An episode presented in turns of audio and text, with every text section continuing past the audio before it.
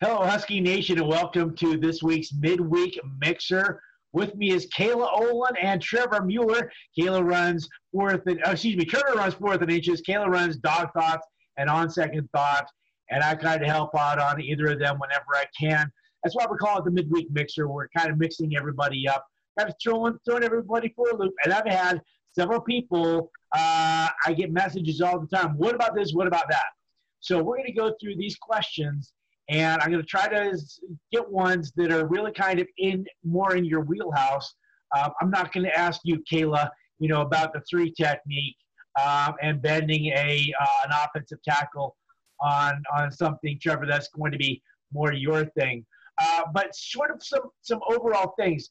Warren Maynard wants to know, with Sam Heward committed to finishing his career with Kennedy Catholic, how does this impact his chances of seeing time as a true freshman? That's for you, for, Trevor. Oh, that's for me. Okay, perfect. You know, I don't know how much it's going to affect him. The quarterback position is has changed so much in the kids' readiness when they get to school. I know his original plan was to come to the University of Washington for the spring term, but I think with the coaches that are around him, whether that's Tracy Ford at Ford Sports Program, uh, Performance, his dad, his uncle, he's got a lot of people in his corner that really know how to play quarterback. So I'm not really sure. I, I don't think it's going to affect whether or not – it's not the deciding factor, the deciding factor on if he's going to be on the field. All right, Kayla, another question from Warren Maynard. How much control does Larry Scott have in the conference-only scheduling? Unfortunately, too much. Those are my exact words when it that's what I, I respond to him. Too much. Unfortunately, too much. How much he's really going to worry about? Let's be, let's be honest. He doesn't really care about T V sales. That's why we have no contracts with anybody like DirecTV. You have to watch everything through Xfinity, which he's now thrown that out the window as well.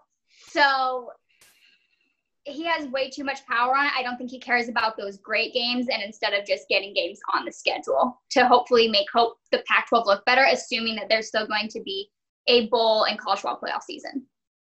All right. Uh, those are uh, from from uh, Warren Maynard, but he also has another one for you. Uh, Kayla, we're going to stick with you on this one. For John Donovan, what should we expect in the first season? John Donovan is, he's already verbalized that he wants to play a little bit more conservative. Jimmy Lake wants that aggressive play style. So I think you're going to see more of the middle to conservative, probably not as many trick plays as Chris Peterson era and Jonathan Smith, but he's going to go for things. He wants to stay. He wants the job. He saw very quickly what happened to Bush Hamden not having successful season. So I think he will be willing to make those adjustments as needed and not really care about seniority or anything like that. All right. Um, and for Trevor, uh, this is from my buddy, SoCal Salty. Uh, he wants to know who you think will be uh, the starting offensive line left to right uh, in the first game. Okay, so uh, left tackle, uh, that one's pretty shored up. It's going to be Jackson Kirkland. Um, left guard, Mateo Melee. Um, center, Miles Morale. That's bold. Yep. Right guard. Um... T B D, and right tackle.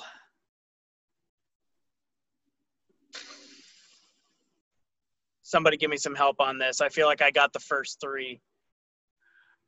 Um, there, there are some of the, the guys that, that have been there. Uh, Luke Wattenberg. Yeah, yeah. Wattenberg uh, will be on the right. He'll, he'll, he has a chance to be a right tackle. Okay. Um, and then there's um, – A J. I think he'll be right guard. I don't mean to interrupt you, Mike, but I think yeah, he'll be more. Yeah, you're probably right. And then there's uh, M J Ale, um, Henry Bainivalu. That's the one, Henry Bainivalu. I believe he'll end up at your right tackle. Okay. Thanks for those um, that, that names. And for SoCal Salty, um, I would love for you to take me fishing someday. All right, uh, Kayla. Uh, this comes off of from uh, Mary, uh, oh, excuse me, Molly uh, Bodie, and she wants to know. Uh, she watched your two-minute your your rule changes. Does the two-minute foul ru- review rule apply to coach-initiated um, re- uh, reviews? Yes, it still does. The only thing, again, that it's exceptional ex- for is, say, it's a game-winning touchdown in the final inside minute. They're still allowed to, especially if a coach wants to argue that a little bit more. They'll have to take more of those two minutes. But outside of that, it's still going to be those two minutes. All right. We got two final questions. Uh, there, one is really fun. I think you'll enjoy it. I want to keep these down pretty pretty short. Um, uh, we'll start with you, Trevor. Does the conference-only schedule help or hurt Coach Lake in his maiden voyage? And that comes from John Cashman on Twitter.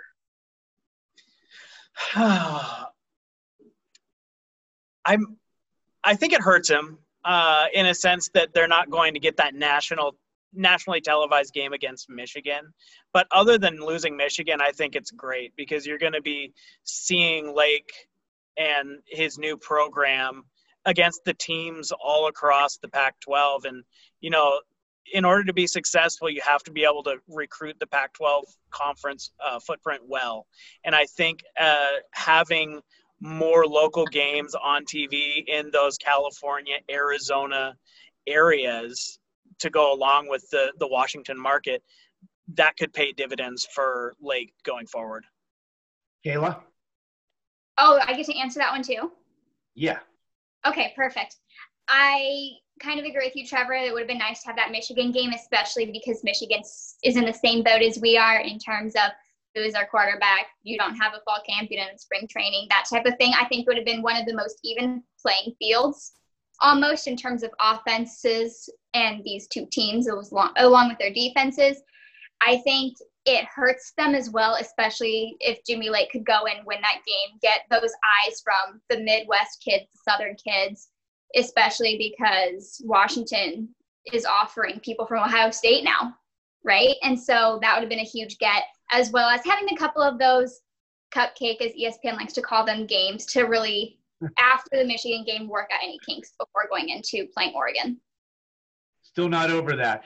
Uh, you know, this has really been um, a, a tough hand that has been handed to Washington, and to to have a, a new head coach, new offensive coordinator, and to not be able to introduce your playbook six weeks before the season, four weeks before the season.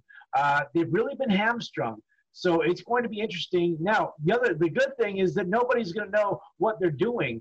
Uh, I hope they, they go play uh, everything inside of the indoor Cameron, indoor, not Cameron, but um, the indoor uh, football facility. Oh, yeah. yeah. And, and so there can be no um, no drones spying on the program. So, you know, keep everything under wraps and unleash it. I just hope that they don't have Oregon and then Cal to start out the season, because those are two slobber-knocking defenses that nobody wants to break in uh, new coaches under. All right. The final question, again, is from Twitter, and it's from Michael D. Martin.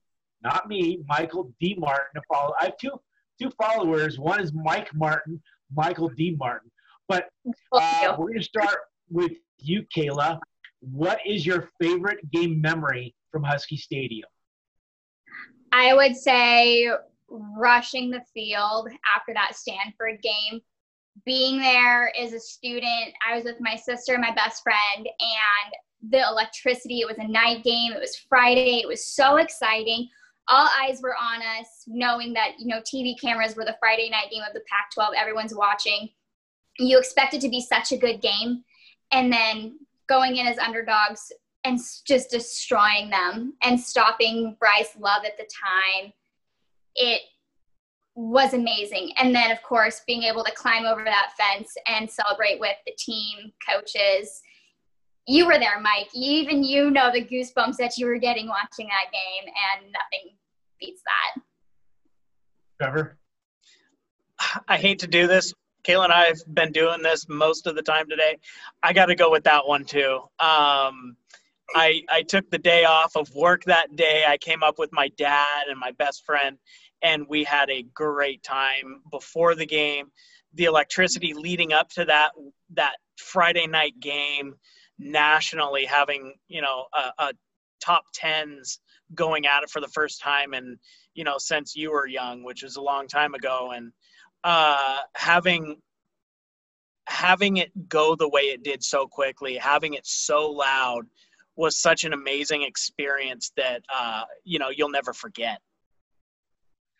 For, for me, uh, I, I'm really struggling to figure out which one I want to do, but I tell you, both of you picked uh, a game that when I talked to uh, a lot of the former players, uh, they all point to that Stanford game as the favorite game that they ever played in.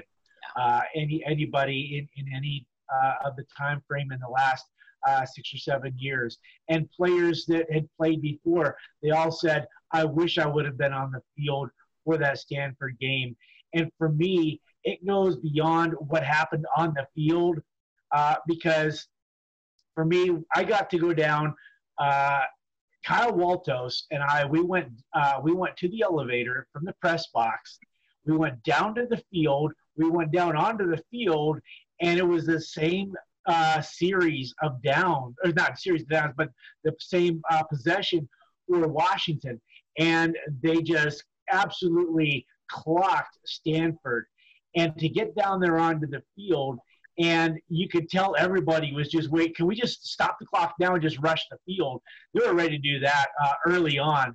But to stand there with Jen Cohen and watch her just soak everything in to where she, she I think she was transported back into nineteen eighty-three and nineteen eighty-four, and the crowds that never sat down. And so for, for everything that I saw, but from up in the press box, I'll try to find a video and I'll try to attach it to this. Uh, there's a there's sort of a vapor that kind of goes over where Coach Pete's office was, now Jimmy Lake's office. And you can see this mist just kind of form over that area, and then all of a sudden it just evaporates. And it's sort of like the cloud that had been hanging over Washington's program, the ghosts of so many uh, bad games uh, on that field for the last several years had just kind of gone up and away. And that was sort of vanquishing the ghosts of the past, and where I really felt like the stamp for the future was put onto the program at that day. It was a new identity. It was a new program. It was a new philosophy. And we introduced a lot of new fans to what the power of Husky football really is. Yeah. Okay. Stadium holds seventy thousand. There was seventy-two in there. It was something that all season Washington was hearing has a cupcake schedule. You know, announcers were on the field with their cupcakes. And that was, I think, when we say death row dogs and out for blood, that's what it was, was fans were out for blood against Stanford. Players wanted to prove themselves that they were a top four team and that they could hang with the big boys. And like, like you said, it was, it was a turning point for me too, even as a fan.